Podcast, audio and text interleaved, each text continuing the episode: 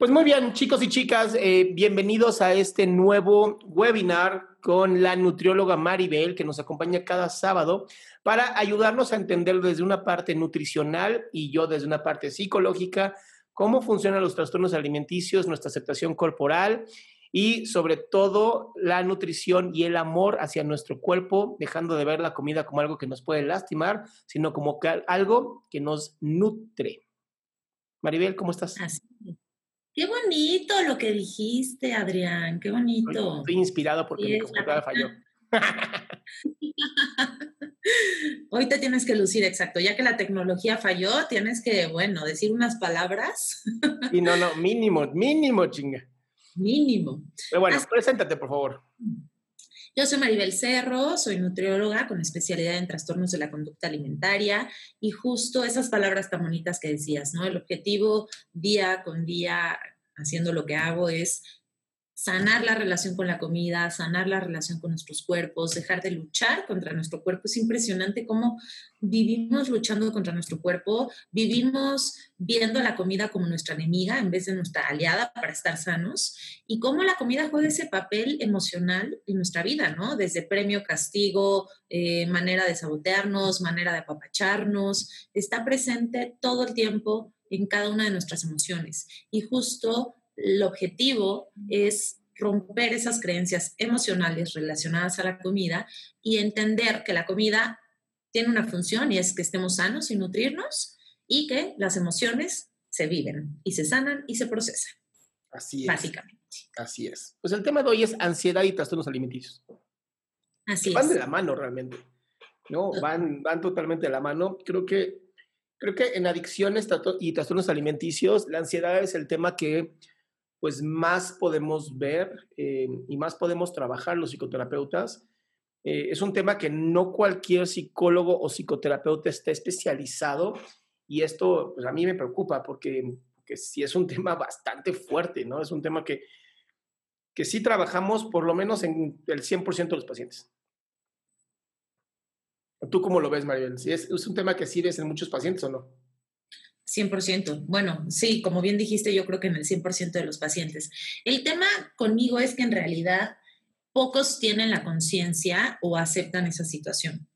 Em, yo veo mucho, por ejemplo, que llegan conmigo enfocados a pérdida de peso y te das cuenta que claramente tienen un tema de ansiedad, que claramente tienen eh, una enfermedad emocional, como bien dices, la enfermedad de las emociones, que viven en esta lucha contra su cuerpo, eh, falta de amor propio, etcétera, pero no lo quieren ver. Y tratas de, pues, generar esa conciencia de que vean el papel que está jugando el peso o la comida en su vida, pero es difícil, es difícil porque en realidad vivimos en una sociedad donde está bien visto es más, donde nos exigen que nos cuidemos, que estemos perfectos y que seamos perfectos, ¿no? Y entonces, en el momento que ves una persona que, no vive con esta lucha con su cuerpo o contra la comida, pues hasta es señalada en algún punto. Sobre todo, desgraciadamente, cuando hablamos de mujeres, ¿no? Porque esta exigencia por ser perfectas y tener el cuerpo perfecto, pues es mucho más en mujeres que en hombres. Sí, también hay en hombres, por supuesto que sí, pero desgraciadamente lo vive más la mujer. Entonces, como bien dice, sí podría decir que el 100% entraría en, esta situación, sin duda Totalmente, totalmente. Ahora, me gustaría explicar primero qué es la ansiedad, ¿no? Y cómo funciona la ansiedad dentro de nosotros y nuestros cuerpos. Hay que entender que la ansiedad está desarrollada para sobrevivir. No es que puedas curarte de la ansiedad, eh, puedes llegar a controlar la ansiedad, porque es, un sistema que todos necesitamos para poder sobrevivir. Y la ansiedad para lo que sirve es que te ayuda a poner atención a, donde tienes eh, o, puede surgir un problema. Es necesaria, como te lo repetía, porque biológicamente cuando cazábamos animales, la ansiedad nos ayudaba muchísimo para poder em, ver en dónde estaba esa presa o incluso que no nos agarrara una, un depredador. Entonces, también para eso se usa muchísimo la ansiedad. Nos ayuda a enfocarnos en los problemas. El problema es que muchas veces se nos sale de control, ¿no? Se nos sale de control y de, repente tengo aquí como varios comentarios que de verdad agradezco que los pongan. Em, Porque sí, muchas veces la familia cree que te lo estás inventando, ¿no? Como una manera de llamar la atención. Pero seamos honestos, ¿quién chingados quiere llamar la atención de esa manera? ¿No? Hay muchas maneras de llamar la atención como para sentirte de la chingada y decir, ves, estoy llamando la atención, ¿no? Entonces, hay, que tener mucho cuidado, ¿no? Ningún, ninguna enfermedad como esta, ningún trastorno alimenticio, ninguna adicción está hecha para llamar la atención. Y si en algún momento sus familias no les creen, así literal regresen al canal de YouTube y digan, aquí está el pinche video, velo. Sí. ¿O cuándo has visto tú una de tus pacientes que te diga, sí, Maribel, yo este, bajé, de, bajé un chingo de peso y caí en anorexia para llamar la atención de mis papis?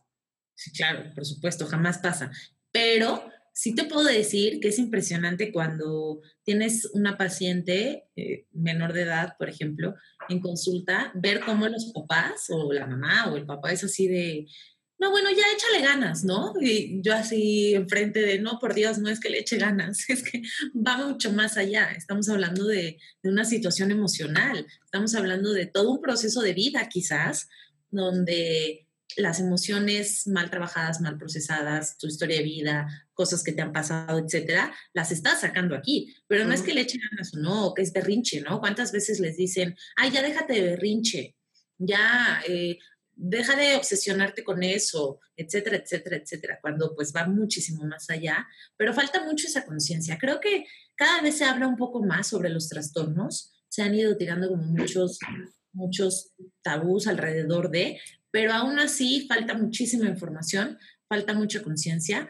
y creo que si logramos cada vez hablar más de esta situación y generar esta conciencia, va a ser mucho más fácil que las personas que están pasando por un trastorno reciban ayuda a tiempo.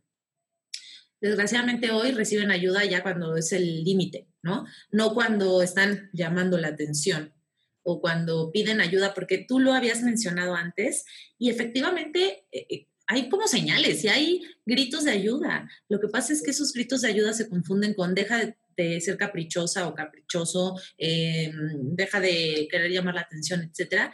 Y ahí es cuando no reciben ayuda a tiempo y la empiezan a recibir ya cuando, ¿no? Ya pasó muchísimo tiempo y ya es mucho más difícil el proceso y ayudar a la persona, ¿no? Sí. Ahora, aquí tengo varias, varias de las preguntas que me, me llamaron la atención, ¿no? Decían de si la tricolita, ah, el pinche nombre está horrible, pero bueno, tricoli, se quitan los pelos del cuerpo, ¿no? Que si tiene algo que ver con ansiedad. Sí, tiene totalmente que ver con ansiedad porque tiene que ver con lastimarte a ti mismo. Em, si la ansiedad se puede ligar a la depresión, en la mayoría de las veces la depresión está ligada a la ansiedad. De verdad, eh, por eso les decía que me encanta eh, explicarles cómo funciona la ansiedad, porque al ser el sistema de supervivencia, toda enfermedad que tú vayas a tener, va a estar ligada, ¿no?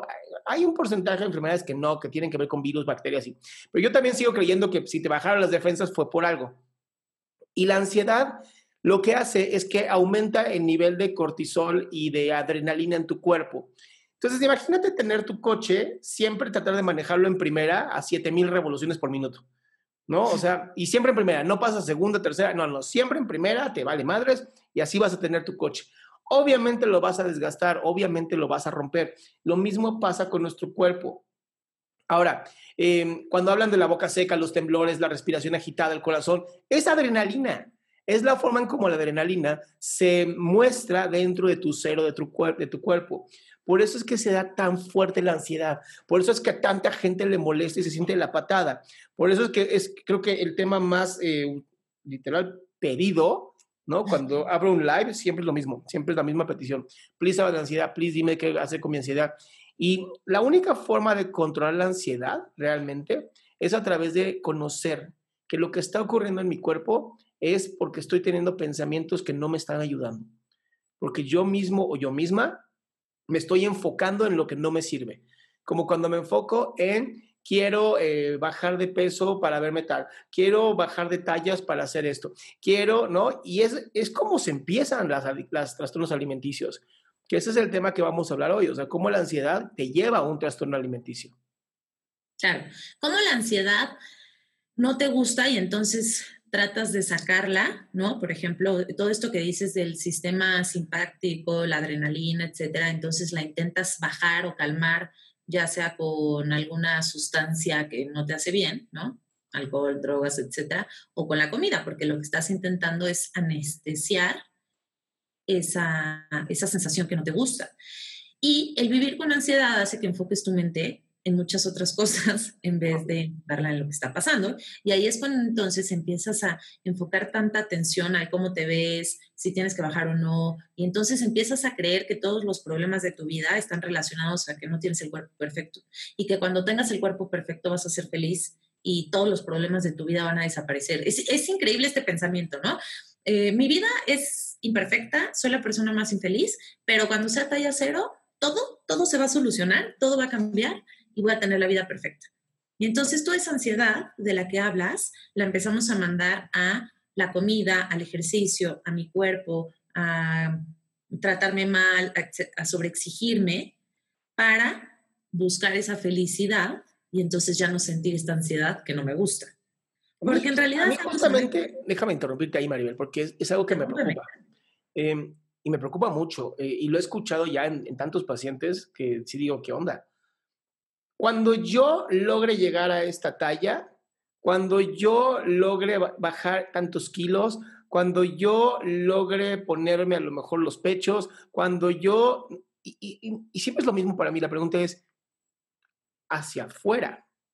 O sea, lo que estás buscando, o sea, cuando se me marquen los cuadritos, cuando se me marquen los bíceps, cuando, ya sabes, y siempre es como, ¿y para, para qué querías eso? Para sentirme mejor. ¿Y qué evidencias tienes de que te vas a sentir mejor? Esta pregunta de qué evidencias tienes que te vas a sentir mejor, de verdad nunca me la pueden contestar. O sea, siempre es, siempre es lo mismo. Yo creo.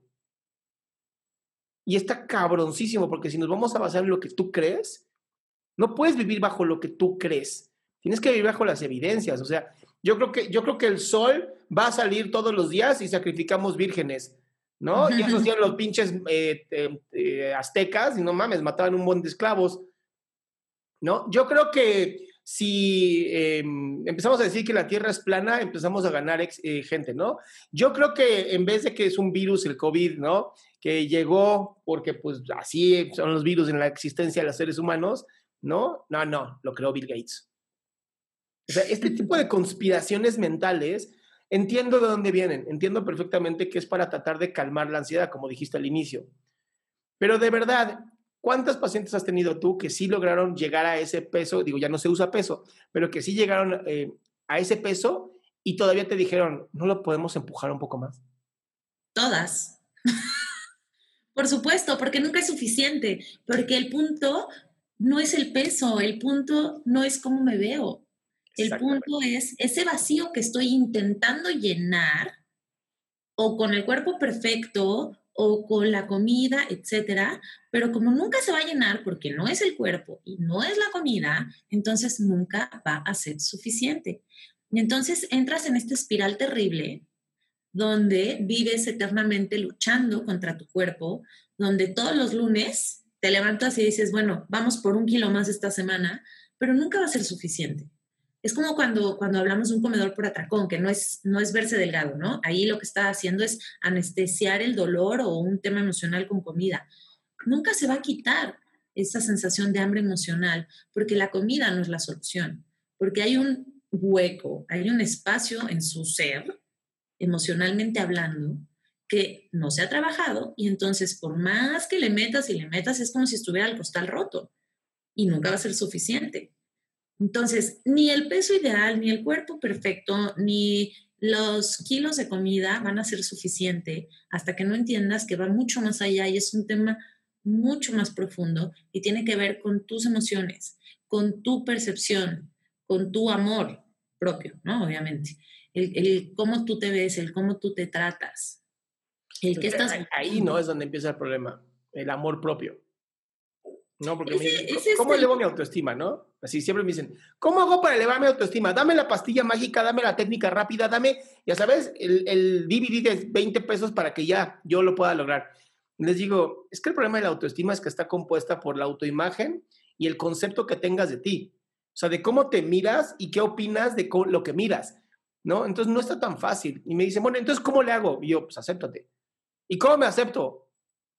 Pues, ¿cómo te levantas todas las mañanas, no? O sea, aceptarse es eso, aceptarse es, aquí estoy. esto es lo que hay, me amo tal cual estoy y pues si hoy no tengo todo lo que necesito, pues lo voy a conseguir. ¿no? Es un camino, es un esfuerzo. Esta idea de, de buscar todo lo más rápido posible es lo que nos lleva a los trastornos alimenticios, a los daños. Exactamente. Y esta idea de no aceptar las cosas como son, porque, ok, hay cosas que quiero en mi vida y que sé que puedo luchar por obtenerlas, pero también hay cosas que tengo que aceptar, ¿no? Como por ejemplo mi cuerpo. no puedo... Pero a ver, eso es lo que... A ver, empecemos desde ahí. Aceptar tu cuerpo. No, a ver, no puedes no aceptarlo. Eso es lo primero que yo quiero decir. A ver, no puedes no aceptar tu cuerpo. Es tu, eres tú. No, no es como que puedo agarrar el cerebro y sacarme una parte, ¿no? Y mi yo acá, hola, yo, ¿me quieres? No, no te quiero. ¿Por qué no me quieres? Porque estás gordo. Pero estoy haciendo ejercicio, lo prometo. No, vete al demonio. No, o sea, no existe esto. Es que le hemos dado fuerza a las otras personas, a las otras palabras, a las otras visiones.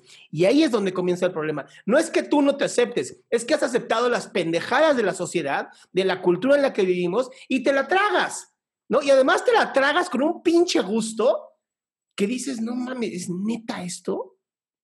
Cuando yo lo escucho me, me da coraje, pero digo, mira, me mantengo silencioso, ah, ya sabes, respiro, y digo, ¿y de dónde sacaste que no te aceptas? ¿No? Eh, trato de, de, ser un poco más, quién sabe, no sé ni cómo decirlo. Tranquilo, tranquilo. Sensible, este, educado, polite. Polite.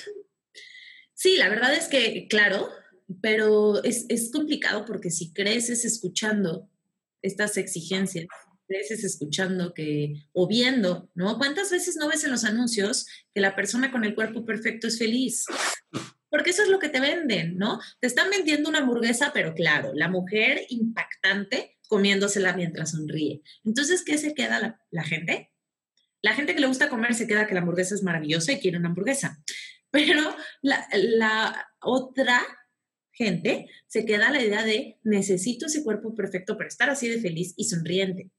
Y entonces creces llenándote la cabeza, el subconsciente, con todas estas ideas de necesitas el cuerpo perfecto para ser exitosa. Eh, necesitas el cuerpo, voy a hablar en femenino porque nueve de, nueve de diez son mujeres, ¿no? Entonces, por eso hablaré en femenino. Necesitas el cuerpo perfecto para ser exitosa, necesitas el cuerpo perfecto para que eh, alguien te quiera, para tener pareja, necesitas el cuerpo perfecto para tener amigas, para ser aceptada, para todo lo que tú quieras.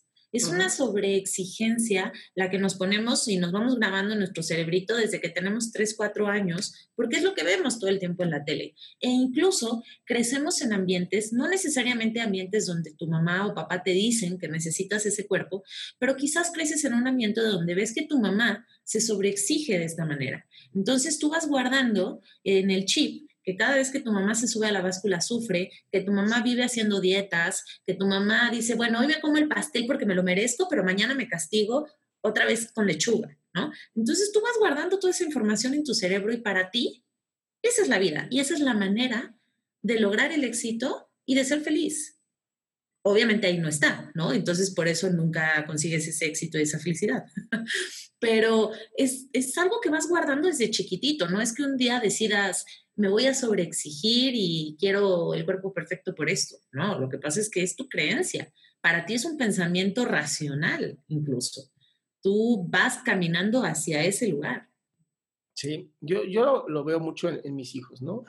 Eh, de verdad, ninguno de ellos tiene ningún problema con su cuerpo, ¿no? O sea, de verdad, ellos se disfrutan, eh, corren, hacen, se meten, ya sabes obviamente no les gusta mucho, no les gusta mucho porque sí les gusta comer, pero no les gusta mucho la, onda de la comida porque tiene que ver con el de tener tu vida, ¿no? De tener toda la diversión que traías para sentarte a comer. Es como, esto es una pérdida de tiempo.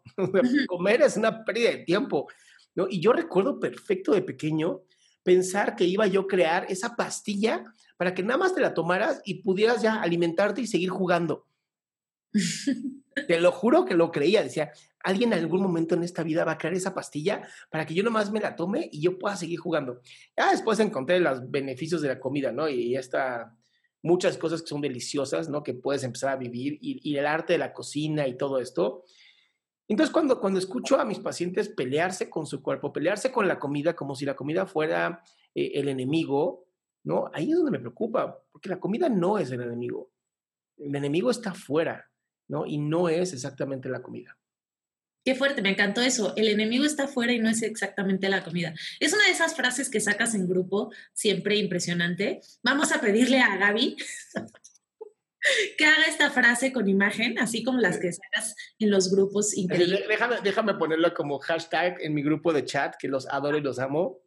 El enemigo está afuera y no es la comida. Exactamente. bueno, enorme el pinche hashtag. aquí.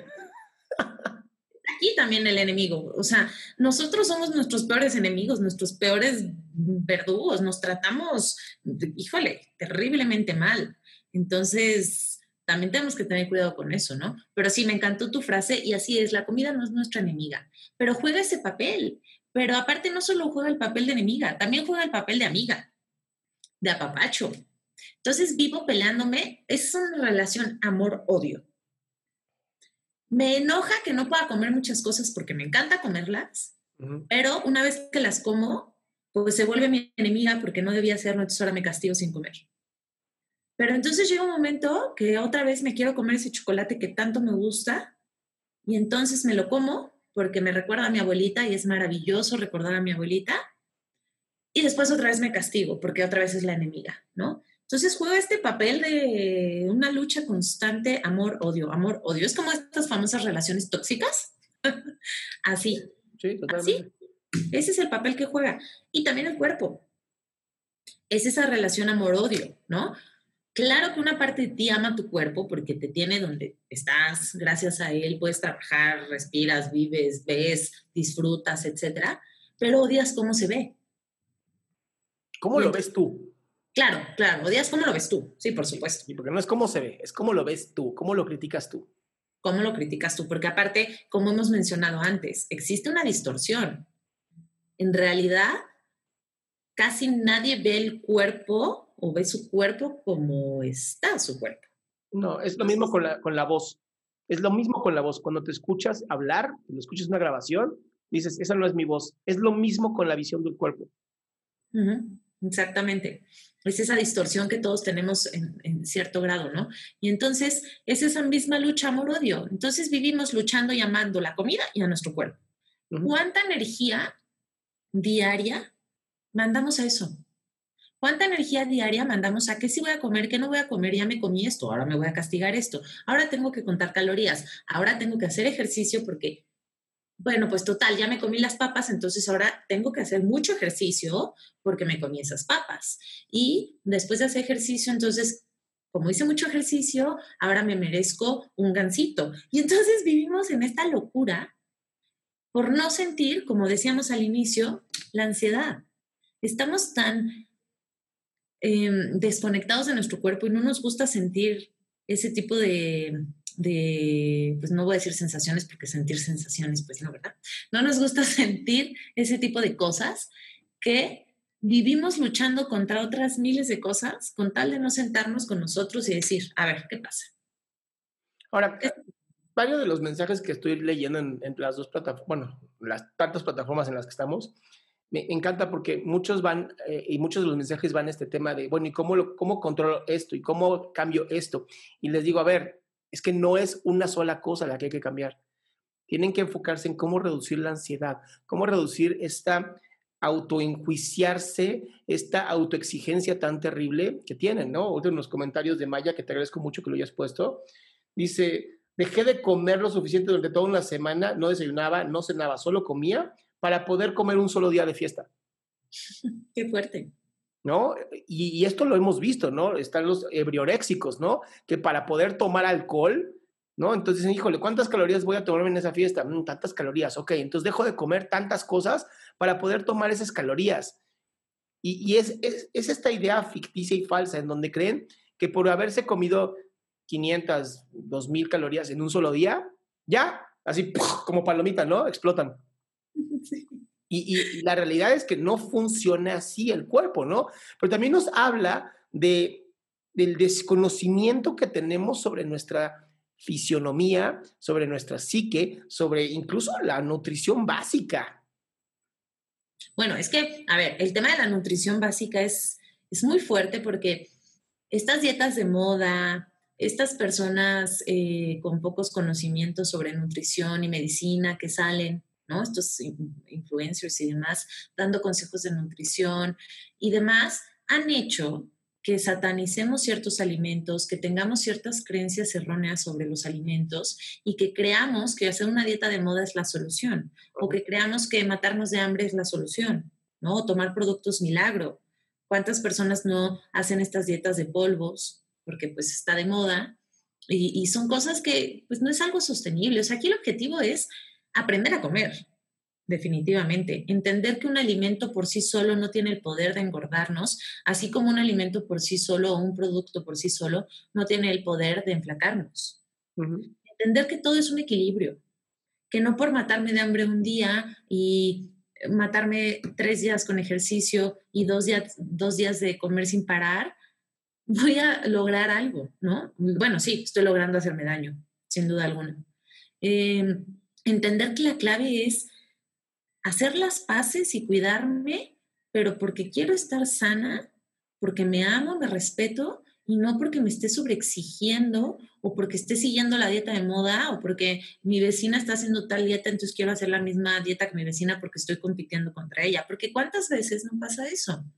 Yo tengo muchas pacientes que su ambiente, sus amistades, son las que le generan una situación de competencia y de pánico a la comida y entonces todos los lunes mandan fotos de cuánto pesaron y el reto que van a hacer esa semana para bajar eso que subió en el fin de semana de, comer sin parar. Entonces, por supuesto que la clave está en aprender a comer, como bien dices, ¿no? Desde chiquititos, entender que la comida es la gasolina del coche, que tenemos que tener un equilibrio y punto. Si desde chicos crecemos con esto, no tenemos que tener absolutamente ningún problema, ni de salud, bueno, hay cosas que sí, algún día nos enfermaremos, ¿no? Pero ni de salud relacionada a la alimentación, ni de peso. ¿Por qué? Porque crecimos con una eh, relación sana con la comida. El problema es que como desde chiquitos crecemos con la comida como premio, como castigo, no te paras de la mesa hasta que te acabas todo el plato. Ah, estás triste, ven, papacho, te voy a traer tu chocolate favorito. ¿No? O las abuelitas que nos aman y nos adoran y son, son lo máximo, pero nos consienten con comida como pocas personas, ¿no? vamos, a hablar justamente de ese tema porque a mí sí me, interesa que se entienda el por qué pasa esto. Pensemos, estamos viviendo obviamente en un en momento de la historia privilegiadísimo. O sea, el hecho de poder estar en este en vivo, en este momento, es uno de los privilegios más grandes que jamás se pudo haber soñado hace 50 años. O sea, los supersónicos tenían esta idea, ¿no? De que podía haber trabajo de, teleoficina y este tipo de cosas. Entonces, ese es el primer error, ¿no? El primer error es, no hace mucho que empezó la era industrial, ¿no? Y entonces los países, hace más o menos 200 años, ¿no? Los países podían tener más, eh, bueno, 1800 y tantos, ¿no? Los países podían tener eh, comida, industrialización, eh, mucho más rápido. Después llegó la parte de la refrigeración y bueno, ya podíamos tener comida desde de todo el mundo, ¿no? Pero la realidad es que antes poder comer era un privilegio. O sea, si tú podías tener tres comidas al día, no, bueno, eras millonario. Y entonces lo que ocurre es que pues los grandes reyes, emperadores o líderes de las tribus pues eran los que decían, bueno, pues hoy vamos a celebrar con un gran, una gran comida o un gran mamut o lo que sea, ¿no? Y esto es la comida, por eso era tan importante. El problema es que fuimos avanzando y de pronto ya no tenías que matar al búfalo, ¿no? Ya lo podías comprar en el supermercado. Y de pronto querías una piña en temporada donde no hay piñas, no, pero pues, las congelan y te las venden, ¿no? O las hacen en laboratorios. Entonces de pronto fue como un, chicos, podemos tener un montón de cosas.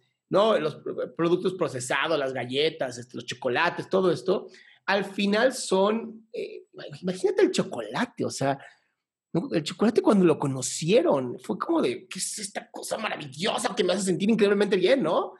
Y de pronto dicen, ¿cómo lo procesamos? ¿Y cómo lo hacemos así, lo más impresionante posible, que nos llegue a todos y a todas?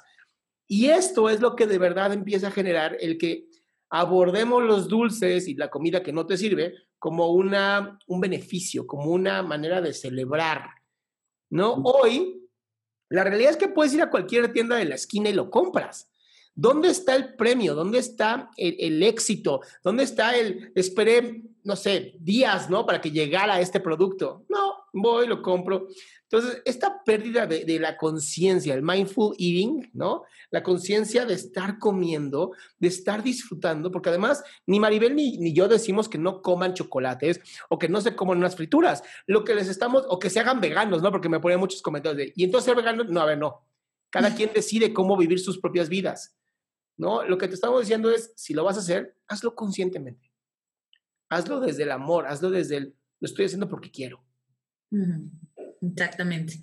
Ahora, si, es una realidad que, aparte de sentirlo como un premio, como bien dices, eh, si hay efectos en nuestro cerebro cuando consumimos ciertas sustancias, ¿no? Si es una realidad que cuando yo consumo azúcar, pues todo mi cerebro se va a activar y es una cosa sumamente placentera. Todo el cerebro, todo el cerebro. O sea, puede, hay, hay, imágenes que comparan el cerebro cuando consumes alguna droga y se activan ciertas zonas, cuando consumes alcohol y se activan otras zonas, pero cuando consumes azúcar, es todo, es una locura, parece arbolito de Navidad, ¿no? es, Entonces, claro, que si yo tengo un tema emocional, voy a buscar esa sensación sumamente placentera con mi chocolate. Pero viene del tema emocional, es como el alcohol. No todo el mundo que consume alcohol es alcohólico. No, solamente, solamente cae en el alcoholismo el 7% de las personas. Cuando hay un tema emocional, ¿no? Desgraciadamente con la comida es mucho más grande el porcentaje, porque la comida, pues vivimos. alcohol, alcohol puedes dejar de tomar, pero comer Exactamente. Y aparte, tus abuelitos no te consentían con alcohol, ¿verdad? Tus abuelitos no te apapachaban con alcohol. Entonces, bueno, ahí hay una diferencia. El punto es que, claro que si yo tengo un tema emocional, voy a buscar el alcohol, el... No, Dios. no el alcohol. Huevo, Maribela, huevo, te uniste al club de los alcohólicos. este, si yo tengo un tema emocional, por supuesto que voy a buscar la comida. No es que, que la comida sea mala, por supuesto que no pero si yo no estoy bien emocionalmente, sí, puedo estar buscando la comida para calmarme y para buscar esa, esa felicidad y esa tranquilidad que no estoy logrando obtener haciendo otras actividades. Entonces, parte de conocerme también es entender que la felicidad o el sentirme tranquila, pues no está en comerme el chocolate. Y si sé que hoy ese chocolate no me hace bien por tema de salud, ¿no? Porque, porque he abusado de los chocolates muchísimo cabe mencionar que el chocolate es muy sano. El consumo de cacao tiene muchos beneficios para el corazón, ¿no? Cabe mencionar. El cacao procesado. ¿Mande? El cacao procesado, el que te venden las empresas que tiene caramelo, galleta y creo que 2% de cacao. Exactamente, eso ya, esas cosas industrializadas ya es otra cosa, ¿no?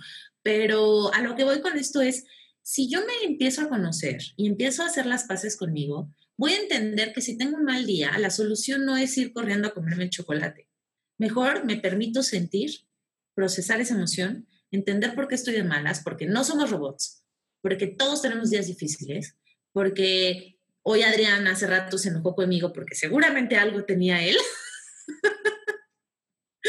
y entonces se quiso desquitar conmigo, pero es normal, somos seres humanos y es, es la parte increíble de ser seres humanos. Entender, conocernos, dejarnos sentir cada emoción. No, no tratar de bajar todas esas emociones, porque no solo podríamos hablar de ansiedad, también podemos hablar que la depresión, la tristeza, nos hace luchar con nuestro cuerpo o nos hace buscar la comida, porque no nos gusta sentirnos tristes. Así como no nos gusta sentirnos ansiosos, tampoco nos gusta sentirnos tristes. E incluso podría decir, ya tú eres mucho más experto en eso, que a veces tampoco nos gusta sentirnos felices, porque creemos que no lo merecemos y entonces nos saboteamos con este tipo de situaciones. Entonces, en realidad, no nos gusta sentir, punto. y aquí es donde entra todo este tema del cuerpo y todo este tema de la comida, porque como bien dice siempre, es la enfermedad de las emociones. lo dijiste muy, muy, muy, muy correctamente.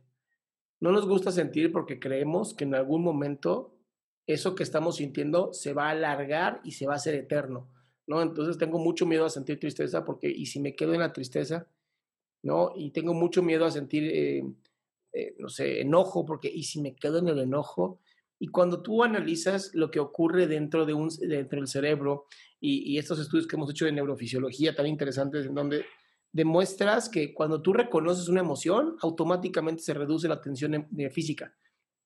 Y esto es bien importante. Cuando hablas de reconocer una emoción, es simplemente decir, reconozco que me siento triste, reconozco que me siento enojado, reconozco que me siento ansioso. Eso automáticamente disminuye la tensión fisiológica. Imagínate nada más con eso, ¿no? Por eso el mindfulness es tan importante, porque nada más te sientas, te pones así y dices, reconozco que estoy de la chingada. ya. Y dices, oye, pues por lo menos me siento mejor, ¿no? Ahora, eh, este, Maribel y yo tenemos un grupo terapéutico, porque pues no siempre nada más te puedes quedar con tu reconozco, ¿no? También el, grupo, en uno de los comentarios de TikTok preguntaban eso y es muy cierto. Las redes sociales y las amistades pueden eh, exacerbar la ansiedad, pueden de, verdad destruir nuestra forma de vida, porque nos estamos comparando todo el tiempo. Entonces, si tus amistades son amistades tóxicas, pues, ¿qué crees que va a pasar contigo? ¿No? Y si lo único que estás prestando atención en redes sociales es lo mal que tú te encuentras, ¿qué crees que va a pasar contigo? O sea, esto es lo que nos, nos hace daño, el dónde enfocamos toda nuestra energía. Por eso este grupo terapéutico que hicimos tú y yo, Maribel, pues funciona, ¿no? Porque lo que estamos haciendo es ayudar a las personas a enfocar su energía en cómo ser escuchado, cómo escuchar y sobre todo tener un grupo de apoyo que digas, yo sé que aquí jamás me van a juzgar sé que este grupo es un grupo de crecimiento y desarrollo personal. Claro. Y donde sabes que las otras 25, 30 personas con las que estás hablando están pasando exactamente por lo mismo que tú. Y entonces te atreves a abrir eso que tanta vergüenza te da, porque yo sí he visto, es una realidad. Cuando una persona está pasando por una situación de estas, siente muchísima vergüenza, siente muchísima culpa. Sienten que son unos bichos raros y que nadie los va a entender en el mundo y que cuando por fin alguien les dice, ah, mira, somos dos bichos raros, ¿no? Y de repente llega un tercero y dice, wow, me uno con ustedes porque resulta que somos miles que estamos pasando por la misma situación y eso te da muchísima, muchísima paz y te, te, atreves, te atreves a hablar y te atreves a, a, sanar, porque como siempre lo decimos, ¿no? La manera de sanar es hablar. Por eso es que lo que decías, ¿no? En el momento que yo acepto cómo me siento, baja, por supuesto, porque entonces empiezo a hablar, empiezo a poner límites, empiezo a escucharme, empiezo a mandar toda esa energía que mando afuera, me la empiezo a mandar a mí y me empiezo a, sanar, ¿no? En resumen. y, y, esa es la maravilla del grupo y por eso es que se ha formado, porque en realidad sí lo podemos decir, tenemos un grupo hermoso, se ha formado un grupo maravilloso, maravilloso, donde cada una de las personas que están en ese grupo se merece, bueno, todos los aplausos del mundo porque tiene una fortaleza, una constancia y qué tal, cómo, cómo se apoyan y salen cada una al, ¿no? al rescate cuando una necesita algo. Es, es increíble, ¿no? Y esa es la maravilla de rodearte pues de personas que estén pasando por lo mismo que tú y que te llenen de eso, de amor, de, comprensión, de apoyo, definitivamente, ¿no? En lugar de estarnos rodeando de imágenes dañinas de cuerpos excesivamente perfectos que ni son reales porque están photoshopeados de información errónea sobre nutrición y entonces nos, llama, nos llenamos de pánico, de relaciones de yo lo comentaba, ¿no? En el programa de, mi, caso, pues yo estaba rodeada de personas y no es que estén mal o yo haya estado mal en ningún momento, simplemente yo me rodeaba de las personas que estaban en la misma situación que yo. Entonces teníamos competencia dentro de los trastornos, ¿no? Porque competíamos a ver quién enflacaba más, pero porque yo me estaba rodeando de esas personas. Quizás en ese momento, si yo hubiera decidido rodearme de personas más amorosas, como las chicas de nuestro grupo, pues seguramente hubiera pasado otra situación, ¿no? Sí, totalmente, totalmente. Ahora, varias personas preguntan cómo, cómo reducir la ansiedad, ¿no? Mira, si es ansiedad por comer, ¿no? Ya, ya comiste bien y te, da, te vuelve a dar esta ansiedad de necesitar de volver a comer lo que sea, eh, lo que hacemos nosotros es que les explicamos que si tú aguantas 5 a 7 minutos de hacer otra cosa, de salirte, literal te tienes que salir del lugar en donde estás y te vas a hacer otra cosa, tu cuerpo automáticamente reduce la ansiedad y, se sigue. Tienes que también tener conciencia de que nuestro cuerpo tiene la capacidad de, de, sanarse solo, lo hace todo el tiempo. Tu conciencia es el 10% de tu vida, de verdad. Y que dije 10, creo que estoy diciendo demasiado. O sea, somos muy poco conscientes de lo que ocurre dentro de nosotros. Entonces, hay varios métodos. Recuerda que la ansiedad es esta necesidad de, supervivencia. Y muchas veces eh, nos da la ansiedad por esta necesidad de, de tener control porque lo que hay afuera parece que no tiene control y entonces lo único que queremos es volver a tener control qué mejor, ¿no? Que pues, tragarme comida, este, tomar una botella de alcohol y listo, pero me, ya tengo yo el control. Soy yo quien hace todo esto, ¿no? Eh, en el caso de las personas que les da ansiedad y se les quita el hambre, pues bueno, es todo lo contrario, ¿no? Es, es la adrenalina haciendo la función de eh, pues, eliminar el, el, el, estímulo del, ¿cómo se llama?, del hipotálamo, que es el que te da todo el hambre. Entonces, no se pongan a hablar de, y si me pasa, si me pasa el otro, es ansiedad, es así tu cuerpo, así responde tienes que tener la, capacidad de poder controlarte a ti. ¿Cómo te controlas a ti? Recuerda que somos, híjole, tenemos muy poca conciencia de nosotros, pero escribir es una gran maravilla, ¿no? Tomarte 10 a 20 minutos de meditaciones activas, que las escuchas y las encuentras en YouTube completamente gratuitas, ¿no? Entonces no digan que no existen, ¿no? Ponerte a leer, ponerte a hacer ejercicio o irte a caminar. O sea, hay muchas formas hoy que se puede reducir la ansiedad. Yo recomiendo, y esto es una recomendación de verdad, que por favor vayan, por lo menos una vez al mes, vayan a un bosque, ¿no? O si viven en la playa, vayan a la playa, toque, o sea, esta unión con la naturaleza es sumamente importante. Y la realidad, la, la realidad es que de las personas que vivimos con ansiedad es mucho más alta en las ciudades. O sea, yo no sé qué efecto tenga de verdad el bosque, creo que tiene que ver con el color verde, eso sí es algo que sí sé, que el color verde ayuda muchísimo, pero esta sensación de estar en el bosque da una tranquilidad y una paz física y emocional como la que no he visto en otras partes. ¿No será el contacto con la naturaleza en realidad que nos pone en contacto con, con, con nosotros, con nuestro ser, con nuestra... Sí, no digo, o sea, la verdad es que no, no estoy versado en ese, en ese título, ¿no? Pero hoy que fui justamente, eh, que eh, hoy fui a, la Marquesa a estar un ratito con mis hijos en, ya sabes, afuera, eh, viendo árboles, en la neblina, con el frío. O sea, de verdad hoy me siento muy tranquilo, me siento muy bien, porque esta, como dices tú, ¿no? este contacto con la naturaleza es una belleza. Y la realidad es que, te voy a ser muy honesto, pero la pandemia para el México ya acabó, ¿eh? O sea, ya todo el mundo le vale madres. Yo estaba sorprendido. O sea, yo sí traía mi barbijo, ¿no? Mascarilla, este, mis hijos también, ¿no? Mi familia también.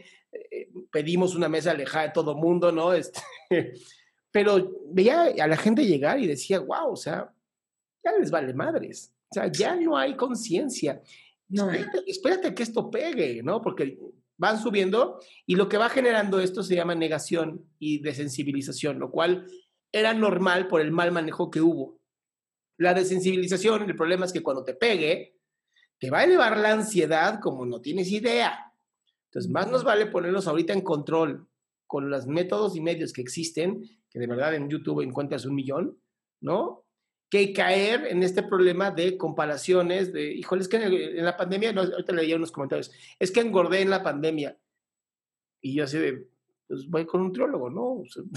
Se, puede bajar, o sea, no es como que ya no puedes volver a bajar en tu vida, ¿no? Dejen de ver a estas personas fitness. A mí sí me gustaría que antes de cerrar esto, Maribel, nos explicaras cuál es el daño de permanecer en esta onda fitness de 4% de grasa. Sí, porque esta onda fitness puede ser muy buena. En ningún momento vamos a decir que no hay que hacer ejercicio y estar sanos, por supuesto que no.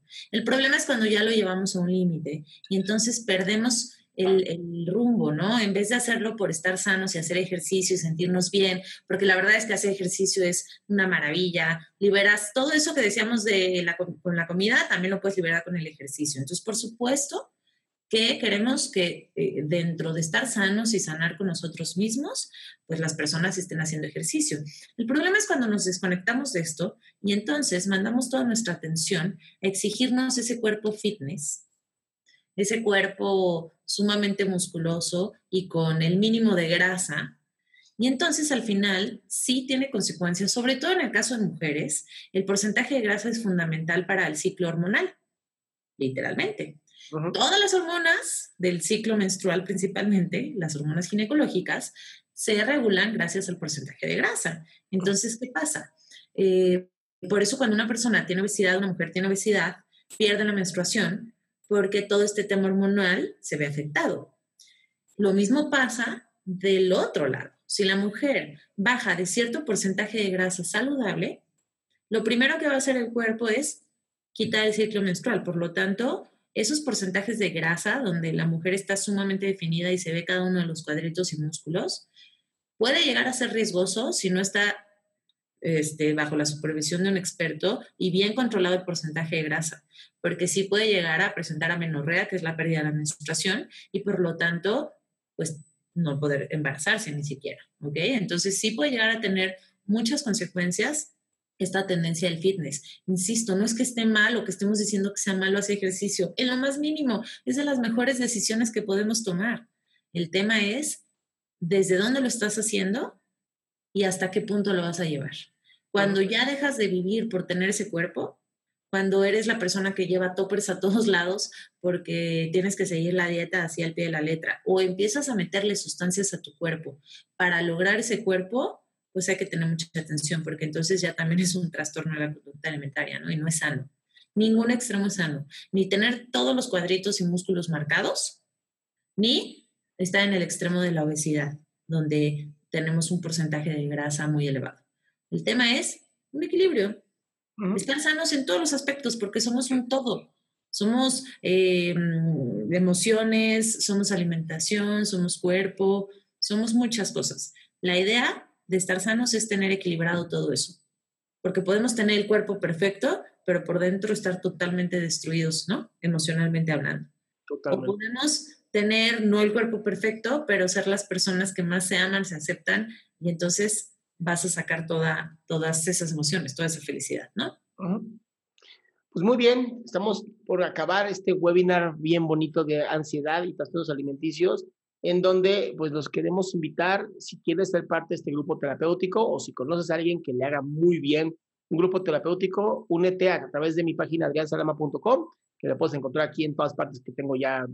Ay, oye, no me había dado cuenta, qué bonito. Sí, qué cero fijada soy, ¿verdad? Perdóname. No, bueno, por favor, alguien dígale a Maribel que preste atención.